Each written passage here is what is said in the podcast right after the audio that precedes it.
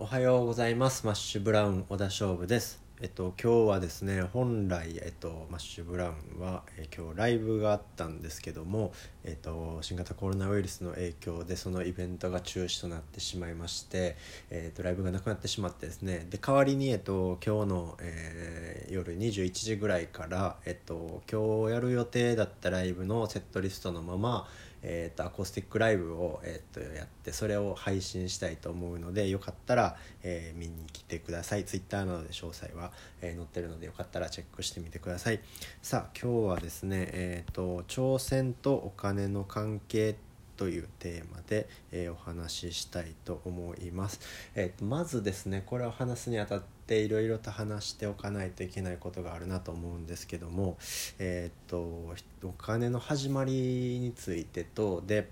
アーティストがお金について話すと、うん、良くないみたいな風潮があるっていうことについて先にお話しします。えっと、まずお金の始まりについて多分共有しといた方がいいんですけども、あの、まあ、諸説あるんですけども、えっと、基本昔は物々交換をしていて、で例えばお米を育ててる人は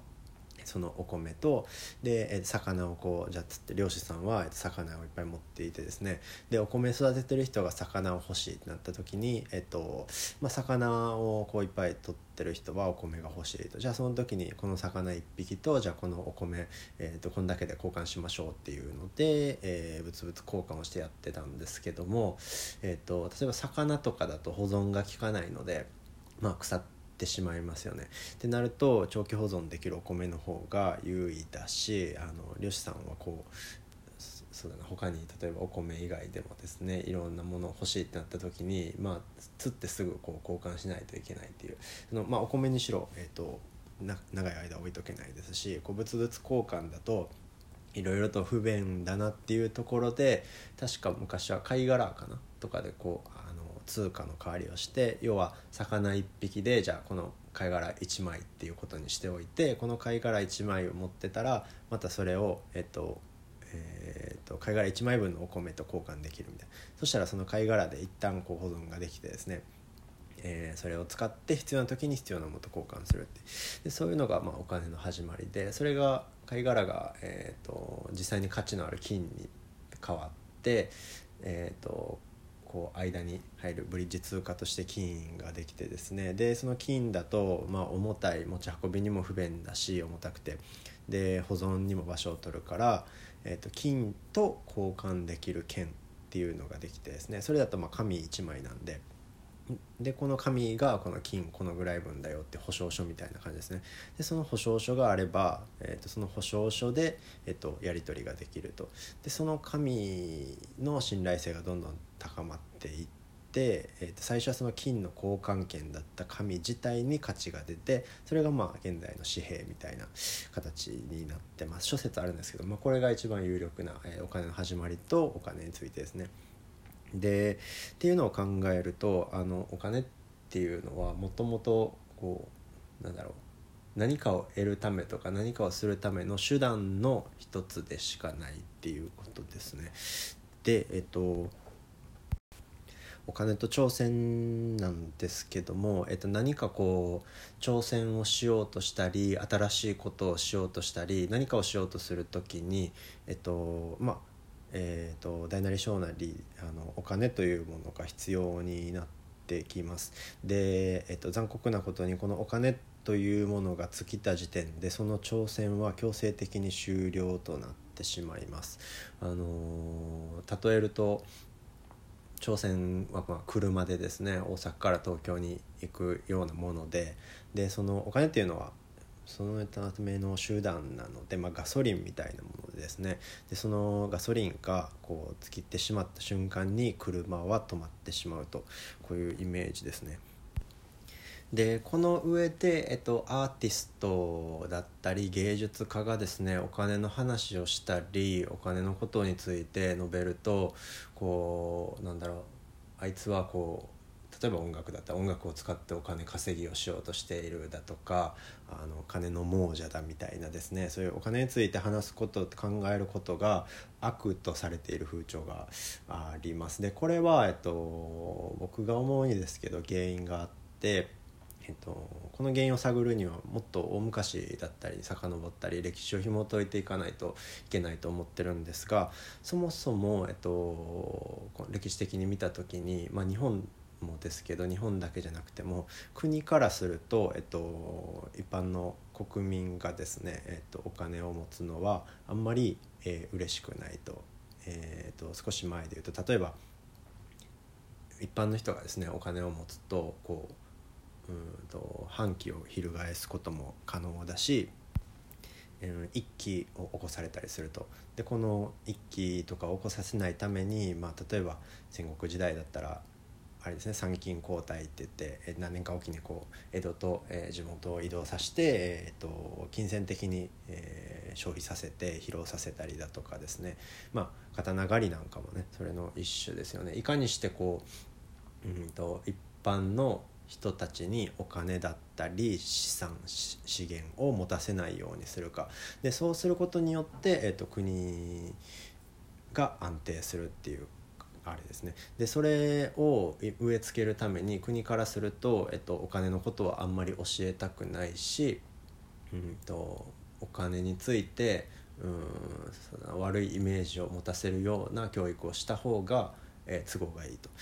なので基本的に、えっと、どの国もどの歴史的に見てもあんまり国からすると、えっと、国民にですねお金のことについて、えっと、知ってほしくないっていうことですね。でその前提の上でもう一つ、えっと、昔から芸術をする人は、えー、絵画でもそうですけどパトロンを見つけて、えー、と芸術を、えー、やっていたと絵を描くにしても誰かお金を出す人がいてで絵を描く人がいるとっていうふうにあのそうだ芸術をする人と、えー、とお金を出す人が、えー、役割が完全に分かれていたと。でその流れでそのふたつの流れでずっと来てるので、えー、と自分の例えば好きなアーティストとかもお金についてこう考えたり発信したりは、えー、していなかったっていうその自分のこう好きだった人とか昔の人はやっていなかった有名な人はお金について発信していなかったっていうのと、えー、お金について考えるのは、えー、あまり良くないっていうイメージが植え付けられてるこのふたつからこのふたつが合わさって、えー、アーティストとか芸術家がお金の話をするのは、えー、とあんまり良くないというイメージになってるんだと思います。ただ、えー、とさっきも言ったみたいに昔は、えー、と芸術家と、えー、パトロンお金を出す人は完全に分かれていたと。えー、とまあ車の話に戻すと車で移動する時には、えー、と例えば大阪から東京に行くと、えー、とガソリンが必要お金ですねガソリンが必要だと。でもこのガソリンを提供する人と車で、えー、と大阪から東京に行く人は昔は完全に分かれていてで車で、えー、大阪にあ大阪から東京に行こうとする人はですね闇雲にこう、えー、こうだろうこうだろうと思ってやってその場所その場所で、まあ、給油してくれる場所があってで、えー、と大きく給油してくれるとこがあればその目的地にたどり着けると。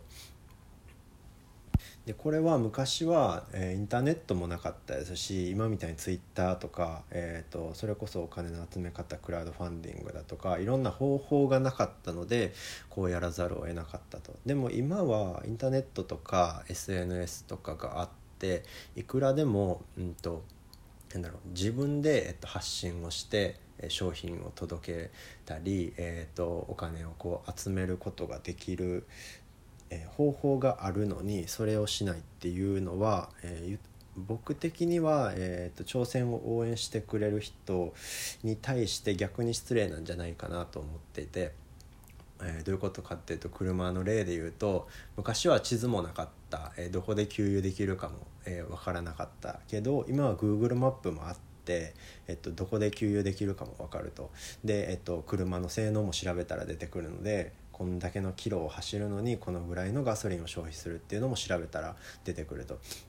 じゃあ、えっと、大阪から東京に行くっていう挑戦を応援してくれてる人がいる上でその大阪から東京に行くのにこのぐらいのこの車だとこのぐらいのガソリンがかかってでえっと、ここに給油があるからここでガソリンをまた入れてっていう計画を立てないのは、えっと、応援してくれてる人に対して失礼なんじゃないかっていう話ですね。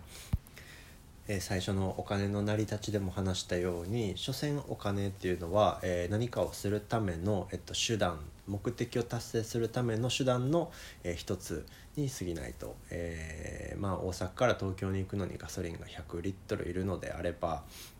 えー、とにひゃくリットルもさんびゃくリットルも必要ないわけで、ただ、えー、ガソリンがゼロになった瞬間に、えー、車はエンストを起こしてですね、挑戦はその場で、えー、終わってしまうと。でこれについて考える方法、まあえー、例で言うとその Google マップが昔は存在しなかったが、今は Google マップも存在してみて、えっと、調べたら必要なガソリンだったり、えっと、目的地にたどり着くための必要な情報は全部揃うと。じゃあ、えー、それについて、えっと、考えずに、えー、むやみに無計画に、えー、と車を走らせてしまうのは、えー、と良くないのではないかっていう話です。えっと、ここを理解せずにアーティストだったり芸術家はお金について考えるのは悪だって思い込むのは結構危険な時代に数年前からなっていると思います。えー、今日は挑戦とお金の関係についてというテーマでお話ししました。それじゃあまた明日。バイバイ。